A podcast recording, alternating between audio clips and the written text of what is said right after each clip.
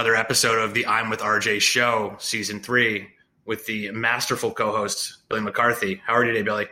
I'm doing great, RJ. Glad to be here with you today. Totally. I'm very excited to have our guest with us today. As somebody who has been enamored with cannabis for a long time, came up in the Oakland scene and the San Francisco scene once I got out of New York. Andrew DeAngelo, who's here with us today, is it's sort of like talking to a celebrity, a superstar, if you will, of cannabis, if such a thing could be said. And I think it can be said about you, Andrew. So, welcome to the I'm with RJ show. Thank you so much for being here today. Hi, RJ. Hi, Billy. Great to be with you and your listeners today. I'm looking forward to our conversation. Hell yeah. For, for those that have been living under a rock for the last 15 years or so, who is Andrew DeAngelo? Tell the people who you are on a quick level, and then we'll dive into it. Sure. Many of your listeners are probably a little more familiar with my older brother, Steve DeAngelo. So, Steve DeAngelo is my older brother. He's 10 years older than me. So, in many ways, I grew up in the cannabis movement and community. My brother started trading when he was a teenager, and I was just out of diapers. So, I grew up in the shadow of cannabis. And then, once I got old enough and the moment was right, shall we say, my brother shared cannabis with me, and it had an immediate transformative effect on my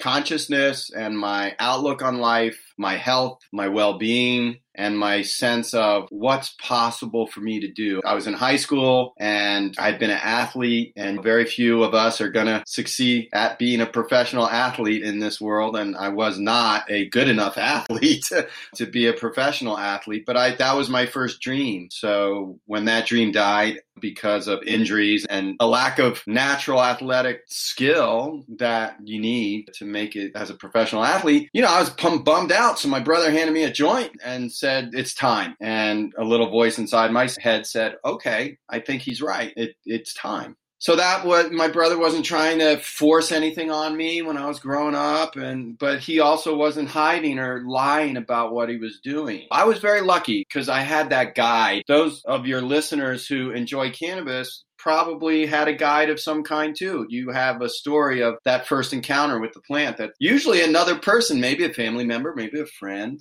maybe a lover, shares with you for the first time and your journey begins. So I had probably the best guide anyone in the world can have. and my brother and I decided before I even was done with that first joint, pretty much, I wasn't quite that fast, but it was pretty fast. We decided that we were going to do this together. So that was in the 1980s. a very long time ago. And it was a much different time then with respect to cannabis. It was, you couldn't even wear a cannabis leaf on your shirt or a button or a hat or anything without major consequences happening to you in your life. You could lose your job, you could get piss test, you could get searched by police just for having a weed leaf on your clothing. That's what the environment was like in the 1980s. I remember I, I wore a weed leaf doing like orientation of college because I, I brought weed with me to the dorms to sell and I didn't know anybody. I had come from 3,000 miles away and I didn't know anyone. And I was like, I need to advertise my goods here. So I'm going to wear this little it was this tiny little button, a weed leaf. You know, it couldn't be real big because I didn't want to be labeled a stoner. Of course, I was labeled a stoner very quickly just by having that. But I also met my first customers very quickly by doing that too. And literally in those days, you had all these codes. And maybe the code was a tie dye t shirt, or maybe the code was a Grateful Dead steal your face uh, sticker that you had on your backpack, or maybe the code was uh, a word or a phrase that you said. It's time to take a brisk walk. Andrew, what do you think? Those little codes you would have with people. And do you like to listen to reggae? Would be one of the first questions I'd ask as a freshman in college. What kind of music you like to listen to? I could tell by the answers if they were weed smokers. And then I'd say, let's go smoke some weed together. Let me show you what I got and let's talk about this plant a little bit because I sure love it. And that's sort of my origin story. So I want to dive a little bit into that. Billy graduated high school in 97 and I was 2004. And so you must have what you were late 70s, early 80s? 85. 85. What was that like? I mean, Reagan is in full swing, obviously. Disco is dead. The dead are off kiltered. for most of the yeah. early to mid 80s. So Yes. there's some moments in there. But what was that like wearing a pop button under Reagan and going to college and selling? I, I can't imagine that. I, I'm sure our listeners would love to hear more about that. Just say no to reggae and brisk walks with Andrew. Yeah. it's really ballsy in those days to be a cannabis advocate. It was a very ballsy thing to do, man. You had to have balls of steel in 1980s to carry on with this plant and this message and trade the plant because the consequences were serious. We had people come into our school and the whole school would be in the auditorium and this guy would get up there and he'd say, There are three kids that smoked a joint not two miles away from here. And two of them are dead today. And then he'd go off and he harangue for an hour about drugs and, and how marijuana will kill you. And, you know, that was just the weed part of the speech. Once he got to the coke and on the crack and all of that part of the speech, and of course, this guy claimed to be a former drug dealer himself and reformed and now clean and sober. And now he goes around and gives speeches. Probably part of his probation deal was to give these speeches, God only knows. And he would scare the piss out of everybody in the school. And there would be kids that were crying that would go voluntarily after watching that guy and turn themselves in to the principal and say, Take my weed, I'm so sorry. And you know what that what would happen to them? They'd get fucking busted right there on the spot. And that's what would happen to them. And then they would be asked to snitch on their dealers and snitch on their friends, get everybody else busted too. So I was dealing weed in high school in that environment. And we would have police come in and lecture us. This wasn't just like once a year you had an assembly. This was like every week, every month, in the library, in the auditorium, at the baseball game. They give a whole no on drug speech before you sang the national anthem for the frickin' football game. That was the environment. If you wanted to play sports in your high school, you get piss tested. You have to pass a piss test. No weed heads would get on the sports teams because they couldn't pass the piss test. And then we started seeing that in the workplace. And we fought it. We took drug testing all the way to the Supreme Court and we lost.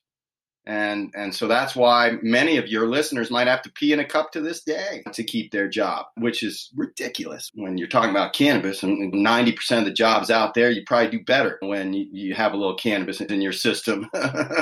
Airplane pilots and people like that, maybe not. But come on, man, let's get real. So that was the environment that we were in. That's why it was such a ballsy thing to do. The hammer came down on you. Okay. I had to hide my weed in the dorm. I had a little string that went out the back window that had my stash in it because there are all these woods and, and bushes with thorns on them behind the dorm room. So I didn't have the weed in the room because they'd search it. And if they found the weed, you're done, man. You're kicked out of school. You're kicked out of school. Your loans, everything is gone. You, you're an un, uneducated worker at that point, and and then you have to go get, pass a piss test to get a job. And so cannabis people were being hunted down. That's what it was like. We were being hunted down. And that was me as a white man. So imagine if you're a person of color where these laws were passed to hunt you down in the first place. We were just collateral damage because we were a bunch of white kids that said, F you, we love weed too. Uh, and so we got caught in the crossfire and we got busted and we did our time too and still are. That's why we have Last Prisoner Project. And we, I'm sure we'll talk about that later. But so the environment was really hard, everybody. And, and you can't imagine it. If you went to high school, when you went to high school, RJ, it was a different time. And I don't know what you had to deal with in high school is you had to deal with metal detectors and guns and people getting shot. We did not have to deal with that. We did not have shootings in high school when I was in high school. So we did not have to deal with that. We did have to deal with this drug war hysteria and getting searched and piss test left and right, man, left and right. If you wore a Grateful Dead shirt to high school, you were searched, man. Your locker was searched, your backpack was searched, you were searched, man. And it was not like a light search. You're in the principal's office, you are being pat down, your pockets are being emptied. It's like getting pat down by the police. That's the environment we emerged out of. And, and we have to remember that. It's really important that I tell that story because we don't want to go back to that time. And we could if we don't do our job right.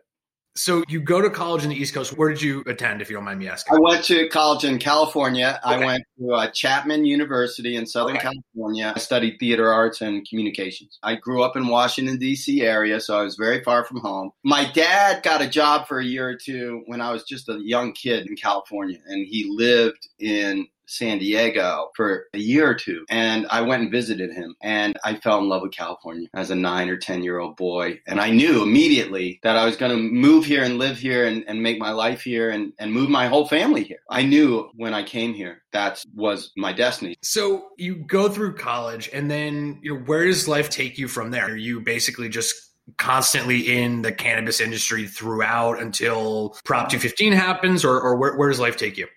Look, I was trading cannabis. That's how I made money. And I was also studying theater arts. I wanted to be an actor. So my second dream in life after being an athlete was to be an actor.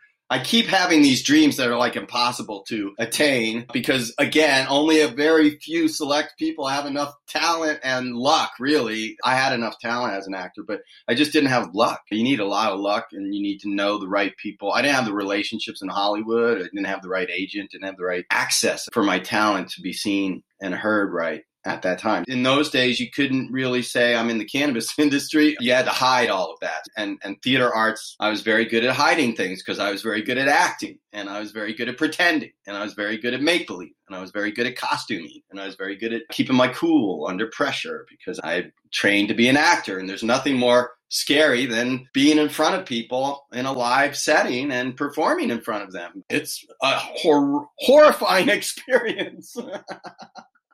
and you have to learn to be relaxed when you're on stage and that takes years of training. It took me years of training. I to this day i still sometimes get nervous and self-conscious and when i am nervous and self-conscious i don't do as good a job telling my own story or communicating with people. Uh, so it takes a long time to learn how to just relax and that training helped me hide from the world. Some actors wait on tables. That's their day, day job. Mine was selling weed. And unfortunately, everybody knew I sold weed.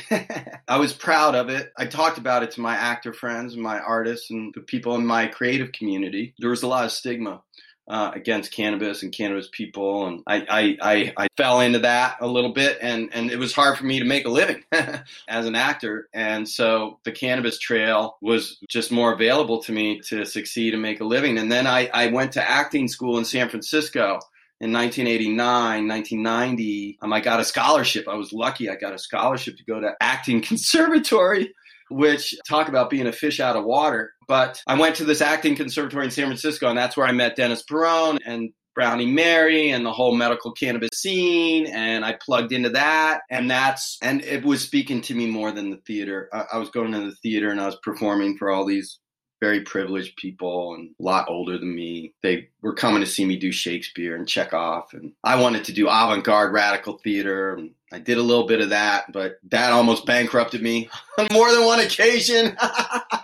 Because radical avant garde theater, you have to pay for yourself. You don't get hired to do that. So I, I, got strung out on doing DIY theater and film there in the 90s. But I was selling weed that whole time. And then, and then my mom got sick when I was in grad school, and, and my brother needed some help. My mom always had a hard time making a living after my parents got divorced. So my brother and later me, after I got done with acting school, I went back east. I joined my brother and he already had a robust cannabis business at that time and he already also had the beginnings of our first legal cannabis company which was a industrial hemp company a clothing and fiber company called ecolution.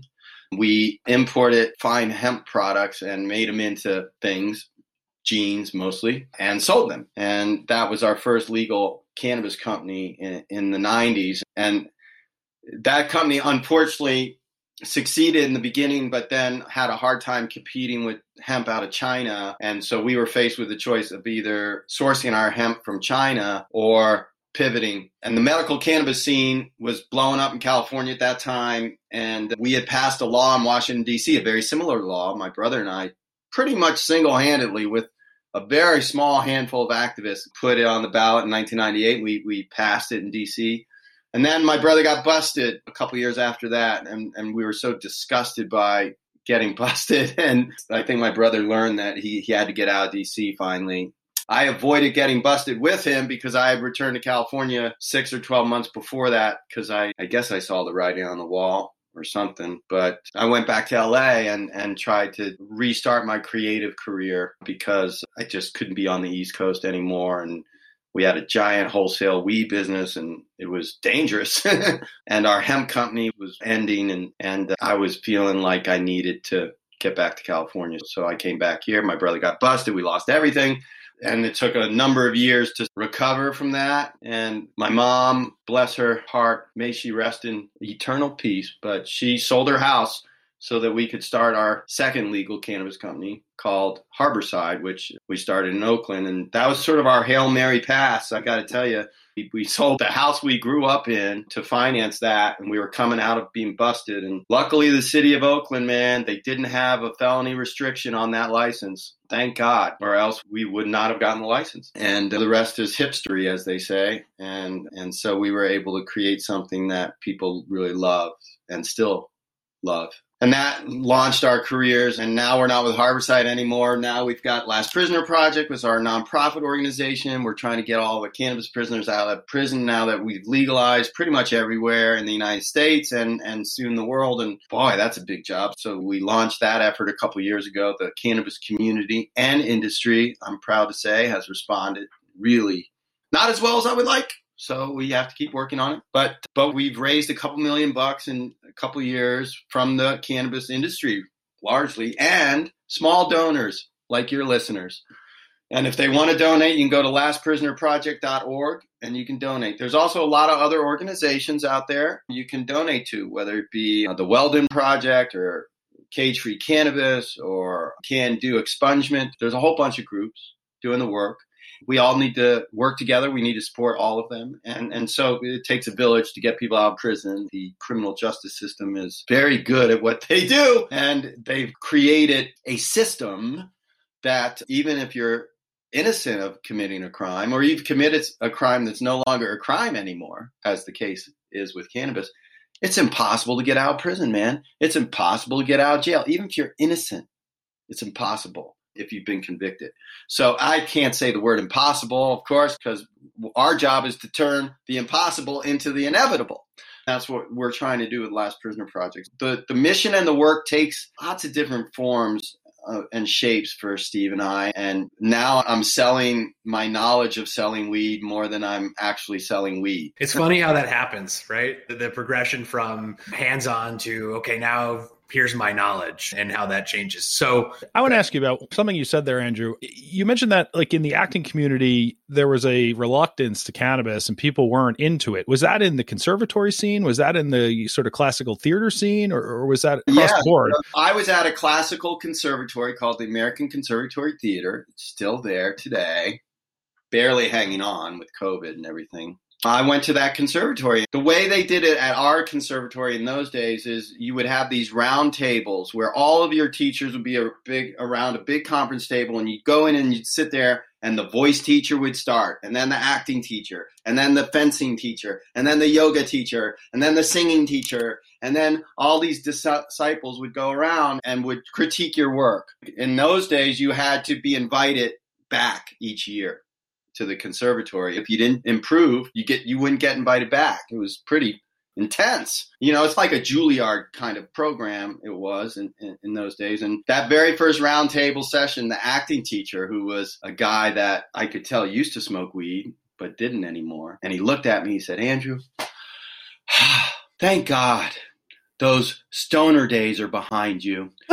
Now, now that you're in the conservatory, you need to stop doing that. And we don't want to smell weed on you and we don't want we don't want to hear you selling weed to other students and people in here. And I'm like, "Whoa. They're talking about weed explicitly at my first meeting, but I was good at what I did and I made them look good with my acting." So I kept getting them back, despite the fact that they knew I did not stop smelling like weed, nor did I stop selling weed. But it hurt my career because that stigma got around my neck. And and when you're in a conservatory, you're paying them to teach you how to do great theater. Once you graduate and the great theaters companies of the world are paying you, that's when the stigma gets a hold of them. and they're like, is this guy going to be able to remember his lines? Are we really going to hire this guy who smells like weed but can nail Hamlet like a motherfucker?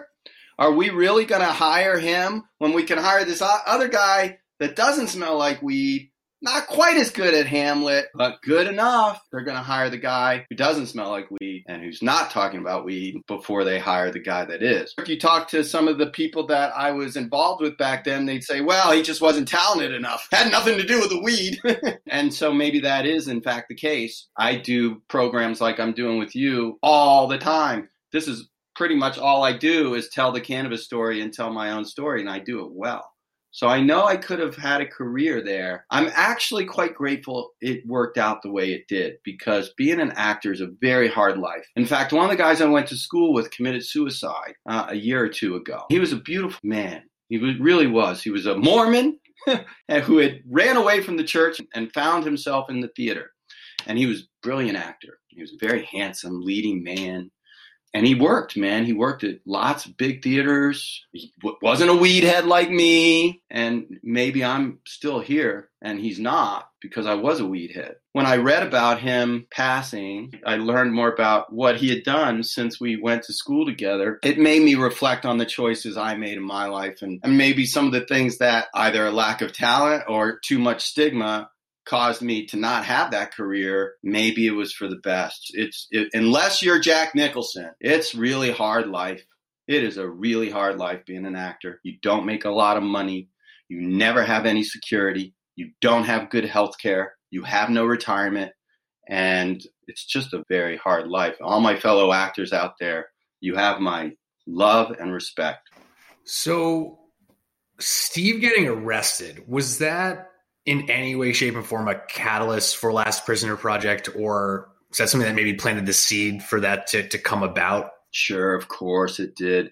Look, it wasn't just Steve getting busted and me on much smaller incidents. I got busted twice. I have the distinction of getting busted in two different countries.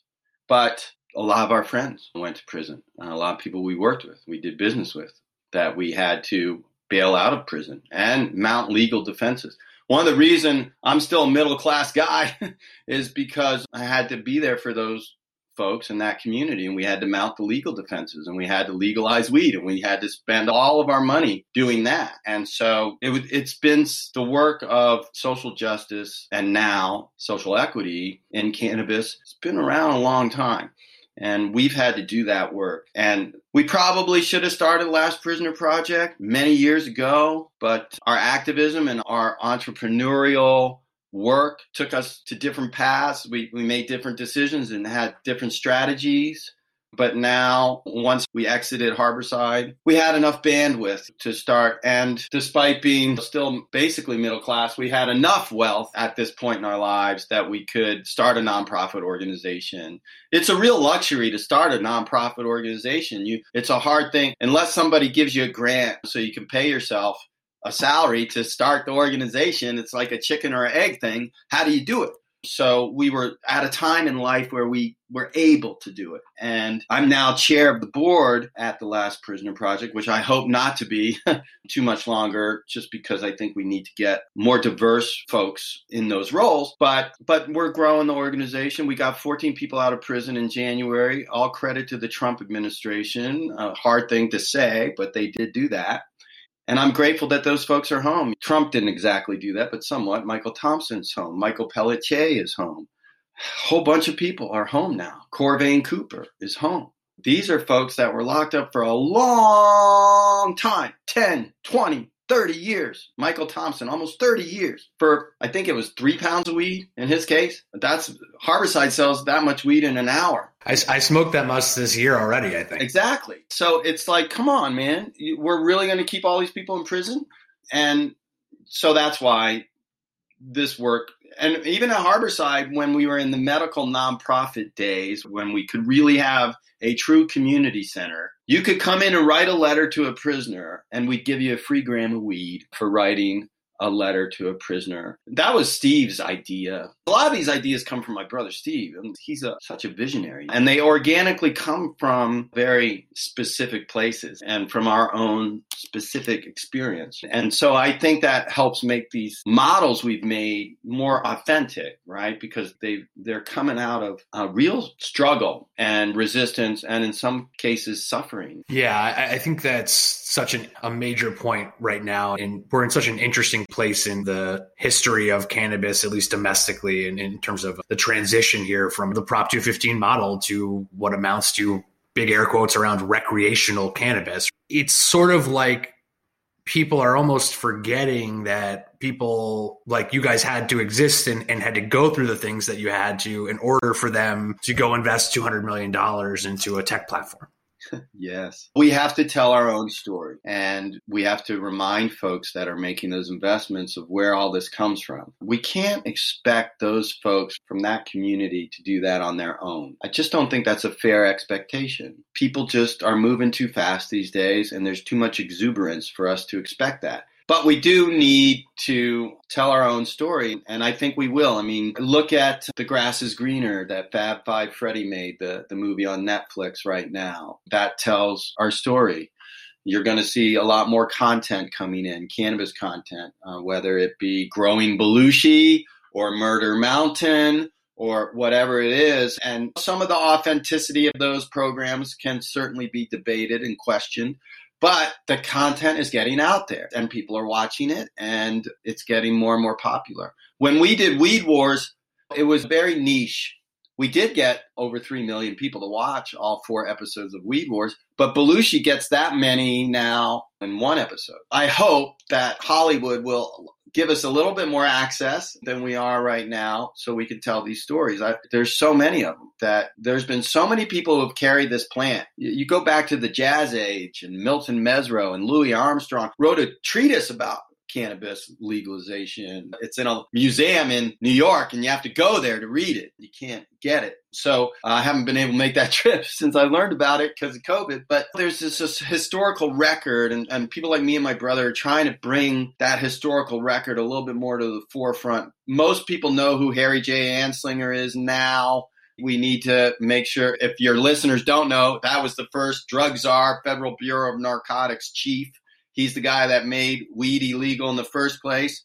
Uh, he was a terrible racist man, and he used prohibition to go after people of color, basically, and tried to destroy the jazz musicians because they were the first hempsters, really, in our country they were the first people that really celebrated taking cannabis and being, having cannabis as part of their lives and what they did with the plant and how it inspired their creativity and the music and the culture and the people and, and the community. Talk about ballsy. I'm ballsy for selling weed in the 1980s. Are you kidding me? Cab Calloway singing about the reefer man in the 1920s that's ballsy. Or even past when it was made illegal, those musicians were still singing about cannabis being good. They were still talking about cannabis being good. They were still using cannabis on the daily. It was still inspiring their music. And they were really very early pioneers that we've forgotten about, right? As you, as you mentioned, people don't even know. Louis Armstrong didn't drink. He was Cali sober. and a whole bunch of jazz musicians, particularly ones that had longevity, didn't do dope or, or, or drink a whole lot, you know, but they often took copious amounts of weed. And so we just got to keep telling our stories, man. And I think we also need to set the expectation, RJ, as you just did hey, big investors, open a book and learn about this stuff. Go get The Emperor Wears No Clothes. Go read Jack Herer. Go. There's so many books now that that have been written about the history of cannabis and and and the cannabis plant. Terrific books. Smoke Signals is another great book. Uh, Martin Lee wrote that book. And we just have to keep telling our story and setting that expectation. And we can't let our history be forgotten and lost. Look at how well the African American community has kept their history alive. And we have to do the same thing because the dominant culture will not do it for us. Absolutely. I'm staring at uh, George Cervantes' book, the the Bible, the Grow Bible. Oh man, great book! great book. I just uh, purchased it for a friend who is is planning to do some outdoor cultivation this summer So I gave him a few seeds and, and he was like, I need help. And I was like, I, I, will help you, but you need to read this book first. And then we will go from there. Educate yourself, grow for life. Don't grow for a day kind of yes. thing.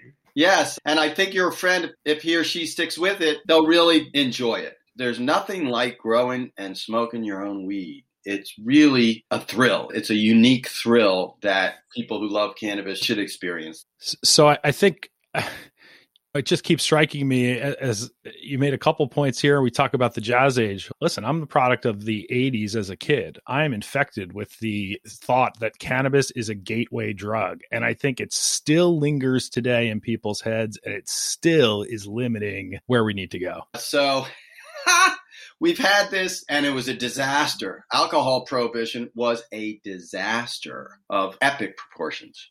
And then we did it again with weed. Literally five or six years after alcohol prohibition ended, weed prohibition began. There is definitely a link between that. And prohibition just doesn't work. And so in the 20s, you could smoke weed legally, but you couldn't drink. Imagine that environment, if you will. It's impossible for us to imagine. But if you just smoke a little weed and exercise your imagination and and think, okay, alcohol's illegal. There's signs all over. Don't drink this and that. It's evil. It's bad. There's all these PR campaigns. There's this giant organization called the Women's Temperance Union. That's uh, a very conservative Christian organization. Very powerful. The most powerful organization in America in the 1920s was the Women's Temperance Union. They partnered with the religious right and the evangelical community, and that's how they got alcohol prohibition. That's how it got done. It wasn't a bunch of guys drinking that voted for that. it was women who were getting the crap beat out of them by drunk, abusive men okay? Because there was, after the Civil War, there was a lot of substance abuse, alcohol abuse, opium abuse, because people didn't have legs and arms. And I don't know, half a million people died in that war, something like that. Huge amount of people died in that war and both sides. And people drank to forget We've got Jim Crow. We've got all this reconstruction. It was a very intense time, and people were drinking a lot, and people were doing a lot of other substances. The whole Edwardian age happened, and that's when drugs being fun became popular in the Edwardian era a little bit. It's so hard to imagine what it was like in the 1920s, and then they they changed the rules on you, and they made booze legal and weed illegal. and then you had all these people that loved weed because it was legal. It was the only substance that that was accessible, that was legal. Okay, that wasn't like very addictive and harmful. And then they switched the rules on everybody. What are you going to do? Go turn into a booze head? And in fact, a lot of people who grew up in the 80s when the drug testing started, Billy, you might remember, they did have to stop. They did have to go back to being a booze head. And it yeah. really hurt them, man it really harmed their alchemy, their internal alchemy. It really hurt them. And so the drug testing, man, they got it done. That was a huge cultural impact, man. They got that done. They got people to stop having cannabis in their lives with drug testing. It was super effective. Yeah, no, listen, you're right. And, and eh, when I was in high school, it was the same thing in the 90s. If you played a sport, you got drug tested, but that didn't stop you from drinking 30 beers on Friday night. Right. That's, right. That's what you did. And that's arguably a hell of a lot worse for you than the alternative. Oh, it's not arguably, it's a fact. It's a physiological fact that it's a lot more harmful for you. Yeah. Drug testing. Do you still get drug tested if you play high school sports? Probably in some places. Or is that gone now? It's so expensive to drug test people. Do you know? I don't even know. I, I don't know. I know there's a lot of pledges and promises and this kind of stuff. I don't think the actual drug testing is still going on as much as okay. it was 30, All right, 20, make you sign an affidavit now. yeah. I, I, never got drug tested to play sports okay. in high school, but I, I, was, I to be blunt, I was straight edge. I, I didn't smoke weed until I was 20. So right. I, I took a long time to get there. And I often joke, I'm looking for the peace that I had when I was sober and there was no stress in my life. And I have to smoke weed to find that peace again. And it's funny what life, where you could be as, as a young child and so balanced and well, and everything, and then yeah. life happens. yeah, you become an adult. Yeah, life happens. yeah. So let's talk about Harborside for a little bit here. Obviously, a storied history, weed wars, as you mentioned earlier, and and is it accurate to say that you were the first like weed television show? Is that accurate? Yeah. Yes, we were the first weed reality TV show called Weed Wars. Yes, we were the first. So, talk to people a little bit about Prop 215 and just generally, like you mentioned earlier, writing a letter and getting a, free gram of weed. And like, could could you imagine that occurring in today's? Somebody would have to pay the tax somewhere, but like, it's it's just such a different concept. And I think again, from a if you're new to this and you never dealt with a nonprofit collective, if you never signed that form, give some people some insight here. I'm, I'm sure from your perspective, you would even educate me, which I would love. Yeah, sure. So 215 passes in November of 1996, and nobody thought it was going to pass. We knew it was going to pass, but all the politicians came out against it. The Clintons came out against it. Janet Reno came out against it. The governor of the state of California at that time came out against it. The attorney general came out against it. All the senators came out against it. All the House of Representatives came out against it.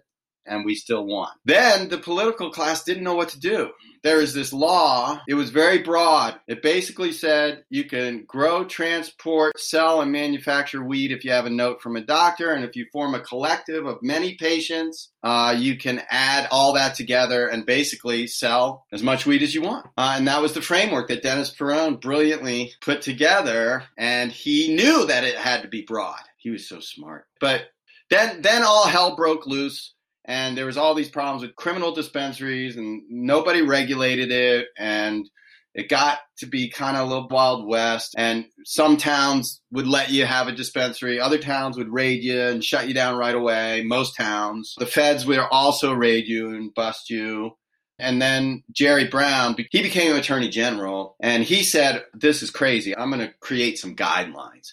They were non binding. The legislature and the governor never really passed any laws that would bind those guidelines to anybody, but they were still somewhat enforced. And one of the things he mandated in those guidelines was that the medical cannabis businesses and dispensaries and grows had to be nonprofit. Of course, you couldn't go get a federal 501c3 nonprofit license, but you had to operate as if you were a nonprofit. And so that's what we all did. And, and we took that really seriously. And we were making money. We had a high volume dispensary and we had profits. And we put them back into the community, which is what you're supposed to do with a nonprofit. So that's how the prisoner letter writing program came to be.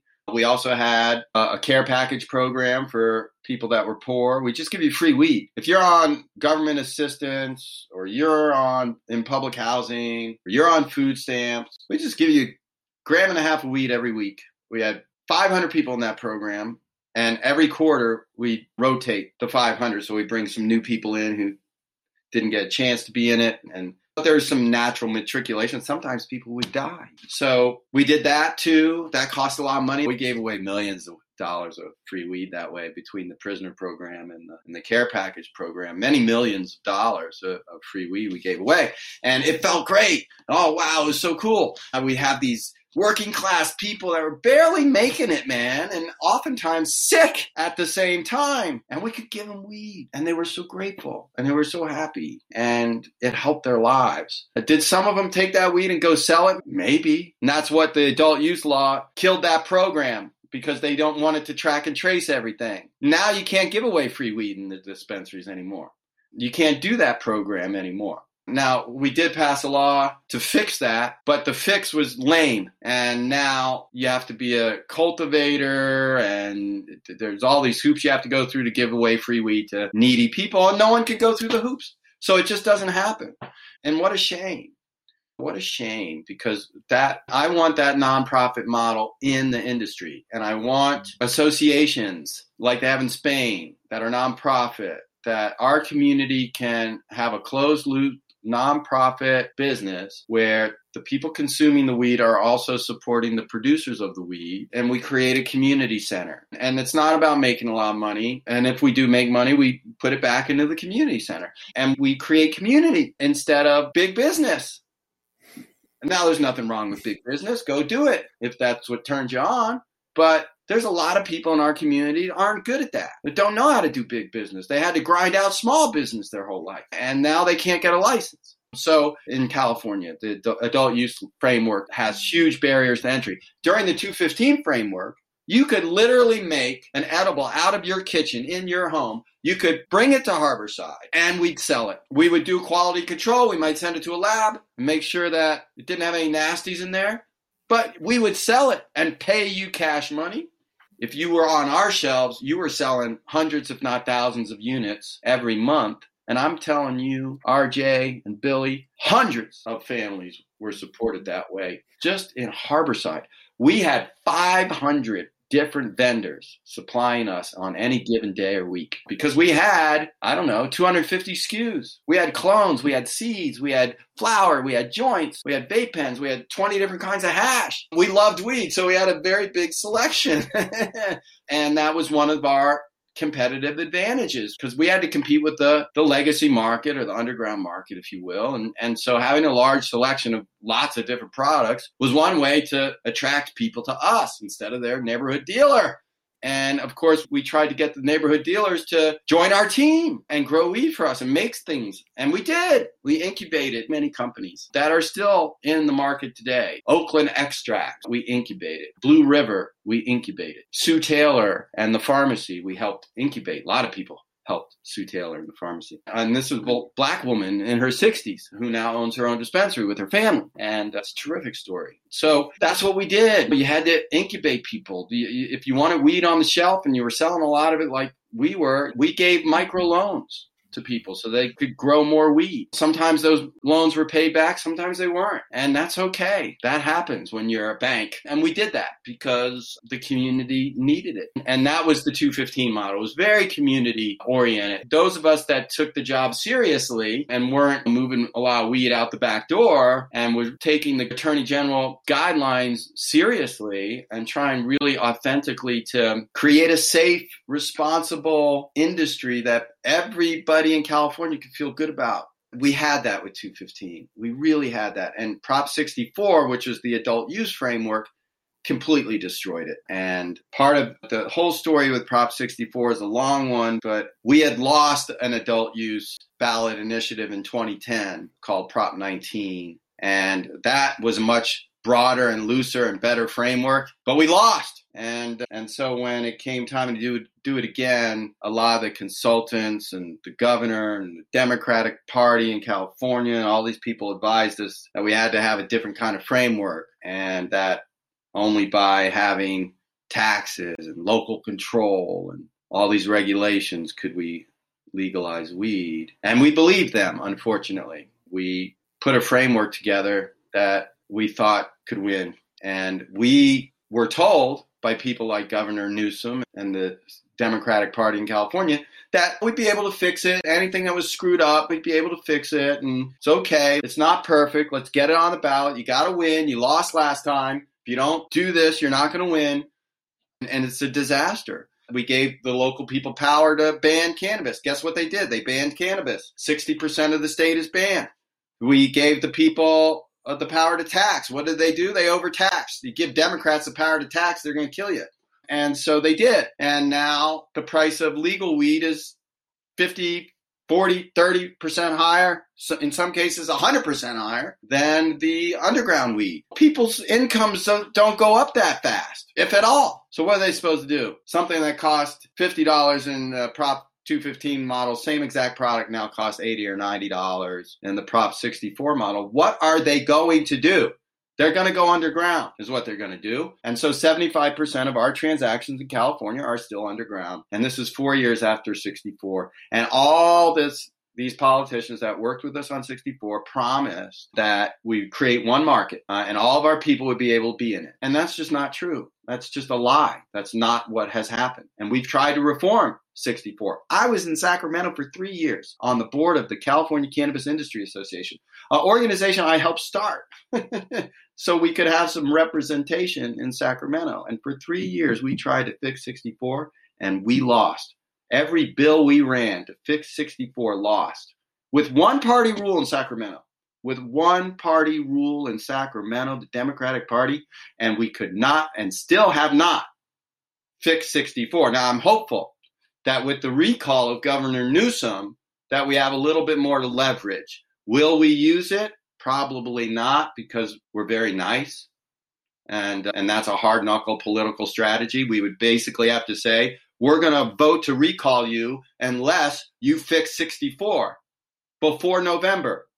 And then we'll vote for you. That's the deal That's the heart. That's politics. You want to win in politics? That's what you have to do. I'm prepared to do that. I'm going to write about this actually in Forbes. I like Newsom. He's a talented, progressive politician. Whoever replaces him is going to be worse.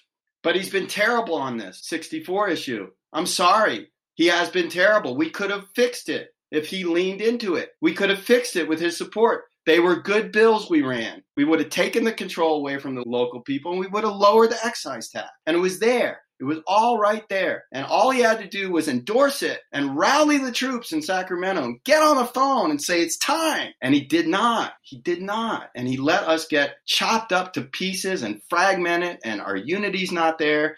And we've got all these different trade associations, all these different activists. They're all trying to do the same thing in a little bit different way. And so I'm prepared to do this hard knuckle strategy. I'm just a private citizen now. I'm not part of the CCIA. I'm not part of a licensed cannabis company anymore in California. I'm just a private citizen. But I'll tell you, as a private citizen, maybe I can do more by articulating a strategy like this. Yes, it's hard knuckle. Yes, you're going to have to be mean to Gavin Newsom. And I like Gavin Newsom. I don't want to be mean to Gavin Newsom, but this is politics. And we're now political operatives. We're not activists anymore. It's legal. We won the war. We've lost every battle since then. And if we don't start winning these battles, our community is going to get pushed farther and farther underground. And there's going to be a war between the suits and the stoners, man. And it will be mutually assured destruction. It will not, no one can win that war. I'm sorry. We have to build a bridge between these communities. Somehow we have to do it. It's going to be very hard. We're going to have to sacrifice. But I know what it's like to sacrifice. I've done it and it, it's worth it. It's worth it. When you heal somebody with cannabis, when you change somebody's life with cannabis and it completely transforms them, that feels good. That feels good that you did that that you were a part of that. It feels just as good as making money. It does, man. It does. I've made a lot of money in my life. I've had a billion dollars of weed, literally a billion dollars worth of weed pass through my hands. Harborside alone, 500 million pass through my hand. Okay. And it doesn't feel as good as somebody coming up to me and saying, you saved my life. You saved my life. Thank you. Or you got me out of prison. Thank you. That's what feels really good. That's what makes you sleep good at night. And yeah, selling weed and making money, that's a thrill too. So I'm sure all your listeners know about that. You're not, you're you're probably listening to this. You're in the weed game one way or another.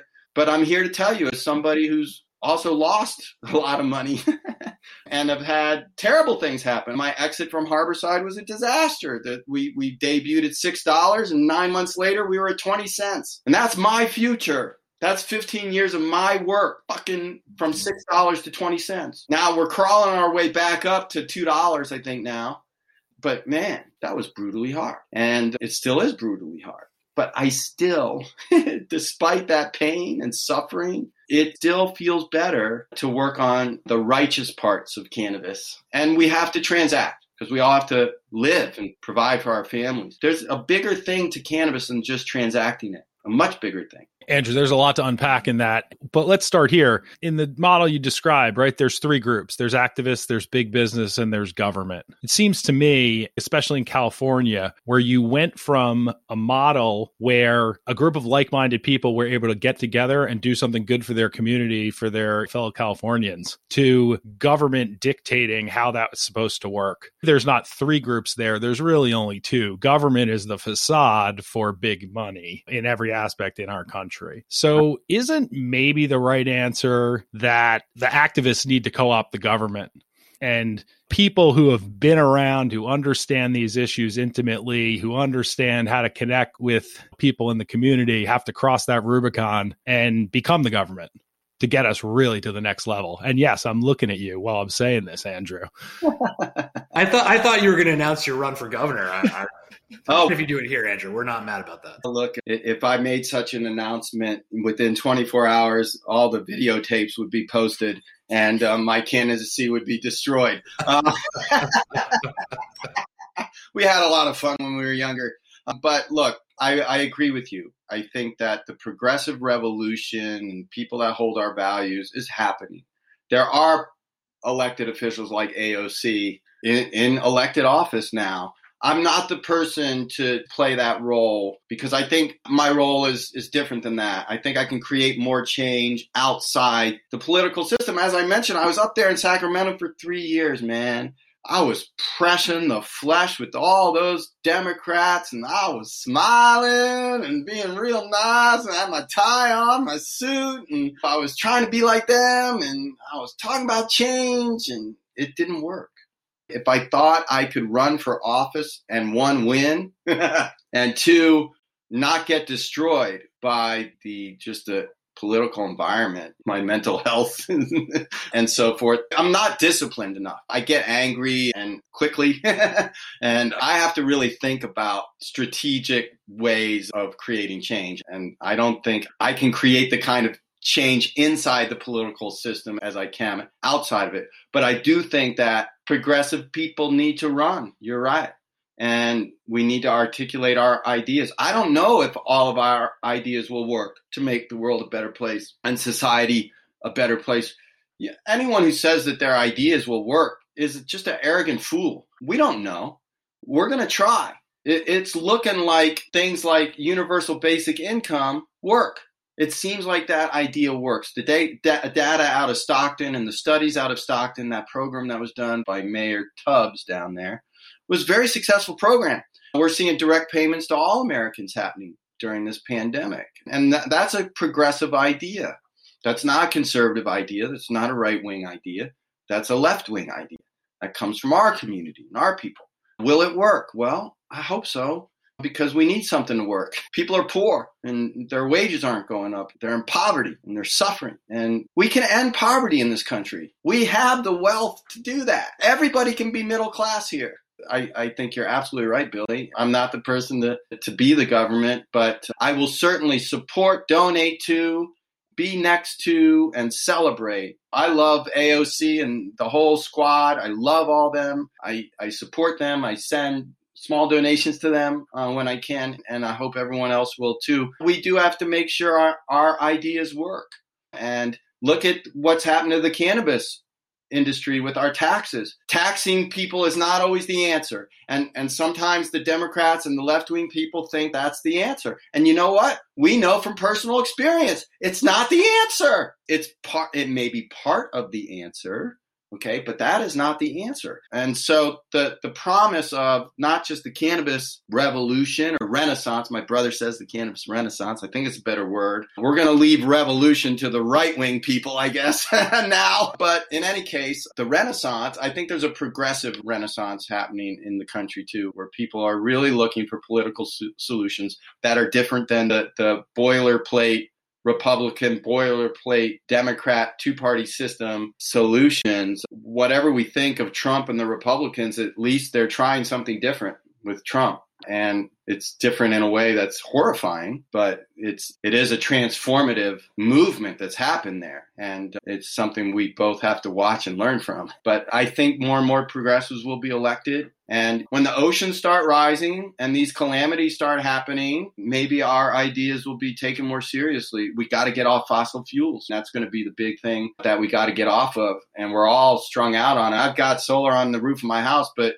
I still burn natural gas to heat my home, and it's hard to to not use petrochemicals no matter how progressive you are. We have to get off it. So hopefully our ideas will work and and scale. And, and when they don't we need to be humble enough to say it didn't work. That's the thing with prop 64 and the adult use framework. We have to be grown up enough to say it didn't work. You go to the democratic party and go oh well the voters voted for it. There's nothing we can do and it's not true. There's plenty that they can do, and there's plenty we all can do.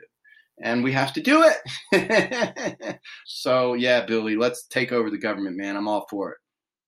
All right. We'll get that scheduled for the next call. Donor party, giving America exactly what they want. That's it. That's all it is. Where do I sign? I'll sign up. I'm young. I'm ready to go. yes, we have no leaders, and you cannot donate more than four dollars and twenty cents to the party. Uh, and there's no leaders at all, and there's only one. There's only two words in the platform: legalize weed. oh no, everywhere, three words in, in the platform, and no leaders, and we'll take four dollars and twenty cents. Thank you very much. I, I, I would think a lot of people would donate to this. I really do.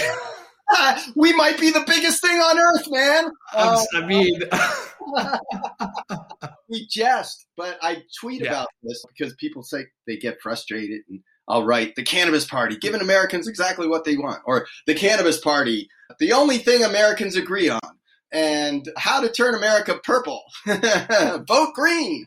You know, I do in jest talk about that, but I do think that there is some seriousness to it because I we might be able to create a global cannabis tribe and network that's interconnected to each other that actually has a lot of economic and political power. If every time I drink my coffee, I put hemp milk in it, and every time everybody drinks their coffee, they put hemp oil in it. I like to put oil in my coffee. It's good for you. And if we all do that, guess what's going to happen to the sales of hemp milk and hemp oil? And guess what's going to need to be planted more? And guess what sequesters carbon better than anything? and so you begin to see the interconnectedness of this and, and the power that our community has if we can all just find a way, as individualistic as we all are. And I don't want to lose that. I love that about our community. Can we all move in the same direction at once? And if we can, we could probably create our own economy and our own society if we wanted to, separate from everybody else, uh, because there's so many of us. There's literally billions of us now. Certainly hundreds of millions, if not billions, of people who have cannabis in their lives on the daily, man. And that's real power. And it's not powered like trying to be imperialists. It's plant imperialism. It's plant medicine imperialism. It's it, that's the secret weapon, right? It's probably the longest episode we've done, and I feel like we're just getting started. so I'm gonna I'm gonna put a pause on it. Uh, I'm gonna we might as well just call this part one. We'll see you in two weeks or something, and we'll right, yeah. from there. I have a million questions still, but let's put a pause on it here and do some media shout outs. Where can people find you? Websites, all that good stuff. Sure. LastPrisonerProject.org is the one that's closest to my heart right now. But if you want to talk to me about consulting or strategic advisor or being a mentor for your organization or company or you yourself, you can reach out to me at andrewdeangelo.com and my email is andrewdeangelo.com. Easy to find on LinkedIn, Twitter, IG, Andrew under slash DeAngelo on IG and Twitter, and just Andrew DeAngelo on LinkedIn. And it might take me a day or two to get back, but I'm pretty uh, responsive to folks. I like being in contact, so don't be shy. Very good. All right, part one, folks. We're, we're going to force this gentleman to come back and talk to us some more. Andrew DeAngelo, thank you so much. We will hopefully talk to you soon. Oh yeah, anytime, Billy and RJ. I'd be happy to come back on. Let's let's awesome. do it. Awesome. Thanks, Andrew. All right.